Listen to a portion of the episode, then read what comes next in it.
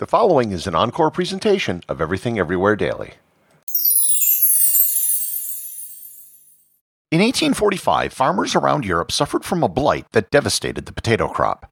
This lasted for several years, but nowhere was it more pronounced than it was in the island of Ireland, where it resulted in death and mass migration. The effect of this potato blight can still be witnessed in the world today. Learn more about the Great Irish Famine, also known as the Irish Potato Famine, on this episode of Everything Everywhere Daily.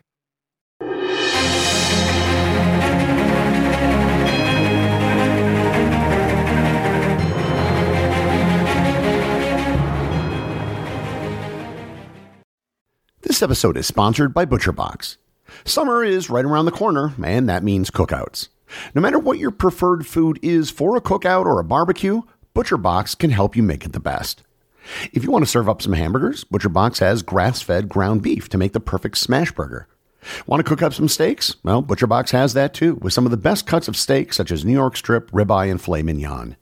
Do you like grilled chicken? Well, ButcherBox has some of the best pasture-raised chicken that you will find anywhere. And if you really want to wow people at your next cookout, you can try grilling some of their wild caught salmon on a cedar plank. Sign up at butcherbox.com slash daily and get a special deal. ButcherBox is offering my listeners a free for a year offer plus an additional $20 off. You can choose salmon, chicken breasts, or steak tips free in every order for a year. Sign up today at butcherbox.com slash daily and use code DAILY to choose your free for a year offer, plus get $20 off your first order. Hello, I'm Paul Giamatti. And I'm Stephen Asma. Each week on Chinwag, we dig into the weird topics you wonder about, that you care about, the stuff none of us are totally sure of, like the Bermuda Triangle, Mothman, consciousness, philosophy, UFOs, ghosts, or say Bigfoot. So who's to say that there's not alien species that are Sasquatch? Like I'd seen a ghost and I would hear something walking and breathing. Maybe every path is right. I will accept as a premise that every path is right. That is a face on Mars, eyes, nose. It kind of looked like Wilson the volleyball. Some people enjoy the waves or whatever uh, crashing, and I enjoy listening to a quantum physics audiobook. I do think there are many things in the world that we just don't understand yeah. and probably won't understand. That's our yeah. whole show. so join us every Wednesday on all major podcast platforms and find us on Instagram, TikTok, and Twitter at ChinwagPod and Wagon. To understand how and why the Irish potato famine occurred, there are a few things we need to understand first. And the most important was the economic and political situation in Ireland at the time. Despite the fact that Ireland was supposedly fully integrated into the United Kingdom, it was in reality a colony. Having been conquered by England, almost all major landowners in Ireland were English or Anglo Irish. In theory, they had representation in Parliament in both the House of Commons and the House of Lords, but almost all of those people were also wealthy Englishmen. Many of the landowners in Ireland also didn't even live there. They simply had no connection to the land or the people who worked on the land. It was simply an investment. Almost all of the land was confiscated by force by aristocratic English starting back in the 17th century. Irish Catholics were, for all practical purposes, second class citizens in their own country. The way the absentee landlords would make money was by renting their lands out to peasants who would grow crops for export. This was all conducted via a system known as the middleman system. Agents would be hired who lived in Ireland and collected all the rents. These agents held great power, and they could and did abuse this power on a regular basis. Their bosses weren't there and, quite frankly, didn't really care, so long as their rents were paid. Almost all of the money made in Ireland was sent out of the country. This system resulted in Ireland being the poorest country in Europe in the mid 19th century. Parliament conducted many inquiries into the problems of Ireland. One such report, which the Earl of Devon oversaw, reported, quote, It would be impossible adequately to describe the privations which the Irish laborer and his family habitually and silently endure. In many districts, their only food is the potato, and their only beverage, water. Their cabins are seldom a protection against the weather. A bed or blanket is a rare luxury. And in nearly all, their pig and a manure heap constitute their only property. On top of this, Ireland also had the highest population density of any country in Europe at the time, and it had a population of about 8.75 million people. I should also note that at this time, much of the native population in Ireland didn't even speak English, they spoke Gaelic. A poor, large population resulted in high rents for very small plots of land, which were the only things that peasants had to grow their own food. And this brings me to the subject of the potato. If you remember back, I did an entire episode on potatoes. Potatoes were actually a miracle crop for Europe once Europeans opened up to it. Potatoes provided far more calories and nutrients than any other crop which could be grown. If the amount of land you had was limited, then the smart option was to grow potatoes. For poor Irish Catholics, potatoes were the foundation of their diet. They would literally eat potatoes in almost every form for every meal. They might occasionally have some butter and onions with them, but that was about it. Not only did people eat potatoes, but so did the livestock. It turns out that Ireland was also very well suited for potato production. They grew well, and Ireland was one of the first countries in Europe to adopt the potato. The potato was really the food that made life in Ireland even possible in the mid 19th century. And then something happened around 1842 to 1844. In the Toluca Valley in Mexico, a pathogen began to spread in potatoes. It was a fungus that could wipe out entire crops and make the products inedible. The blight spread north into the United States, but the impact wasn't that severe because Americans weren't reliant on potatoes. They had a wide variety of foods that were grown, and without potatoes, they had plenty of substitutes.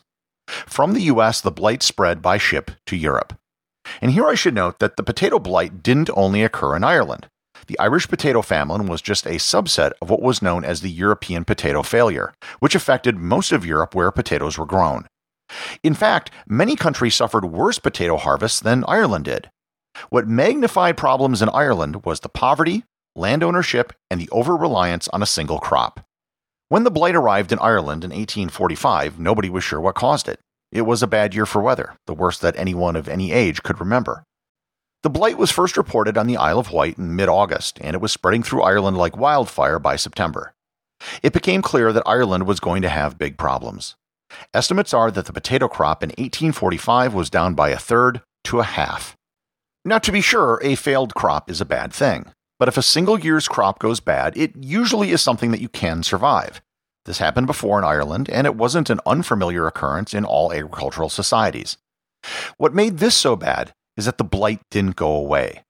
In 1846, it was estimated that 75% of the potato crop was lost.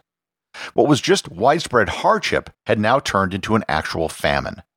The government's reaction to this was totally out of the hands of the Irish, who really didn't control anything.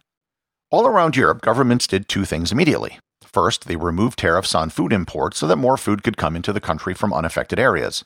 Second, they usually banned food exports so more food was available to the people in their own country. This is exactly what Ireland did back in 1782 and 1783 when Ireland faced a food shortage. The British Parliament did the first thing. They removed what were known as the Corn Laws, which were high tariffs on grain.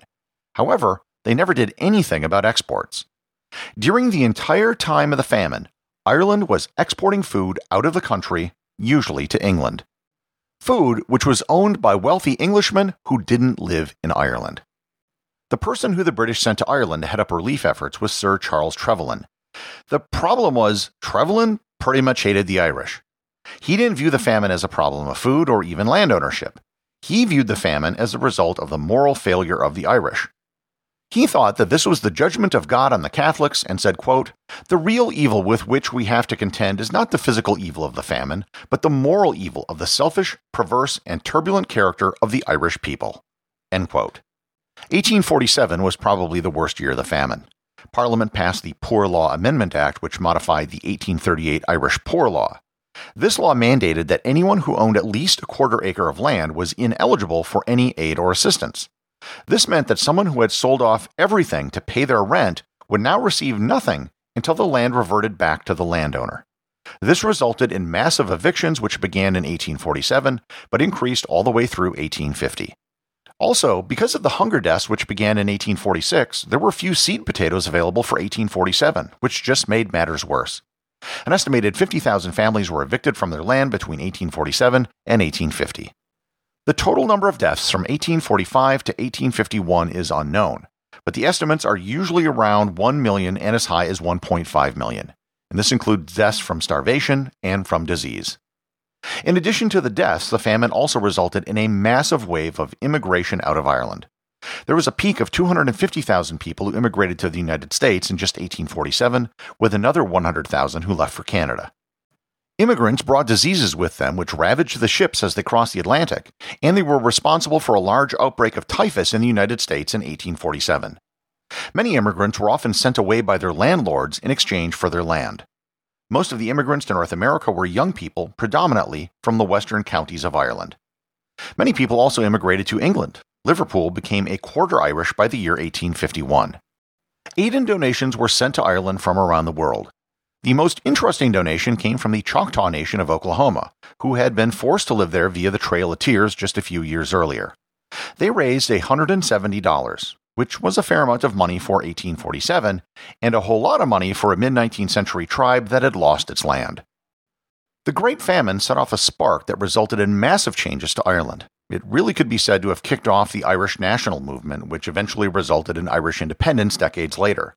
The biggest example of this was the Young Ireland Rebellion of 1848. Immigration from Ireland didn't stop once the famine was over. Ireland saw a decrease in population every decade until the early 1960s, when the population bottomed out at around 2.1 million people. Even today in the 21st century, the population of Ireland, both Northern Ireland and the Republic of Ireland, is less than what it was in 1841. As for the blight itself, it was eventually identified as the fungus Phytophthora infestans, which can still infect potato and tomato crops today. In fact, there was another potato blight which occurred in Ireland in 1879, but it never resulted in a mass death. So, one of the big questions for historians is why did crop failures before and after the Great Famine not result in the same things? Why did the same potato blight in other European countries not result in famine when it did in Ireland? The overwhelming historical consensus is that it was due to the British response and the rule over Ireland. The land confiscation, absentee landlords, the middleman system, the evictions, the failure to stop food exports all contributed to turning a bad situation into a disaster. John Mitchel, one of the leaders of the Young Ireland Rebellion in 1848, wrote one of the first academic accounts of the famine in 1860. And in it he wrote, quote, The Almighty indeed sent the potato blight, but the English created the famine. Today, there are many commemorations of the Great Irish Famine. There is an unofficial National Famine Commemoration Day in Ireland, which is celebrated on the third Sunday in May. In 2015, a sculpture titled Kindred Spirits was installed in County Cork, which honors the donation of the Choctaw people. There is an Irish Hunger Memorial located near Battery Park in New York, and the National Famine Museum is located in Strokestown Park, County Roscommon, Ireland. The Great Famine remains probably the singular most influential event in the history of modern Ireland. It has directly or indirectly shaped the history and demographics of the island of Ireland for over 175 years. The executive producer of Everything Everywhere Daily is Charles Daniel. The associate producers are Peter Bennett and Cameron Kieffer. I wanted to give a big thanks to everyone who supports the show on Patreon. Your support helps me put out a new show every day. And if you're interested in Everything Everywhere Daily merchandise, Patreon is currently the only place where it's available. And if you'd like to talk to other listeners of the show and get notified of future episodes and projects, please join my Facebook group or Discord server. Links to everything are in the show notes.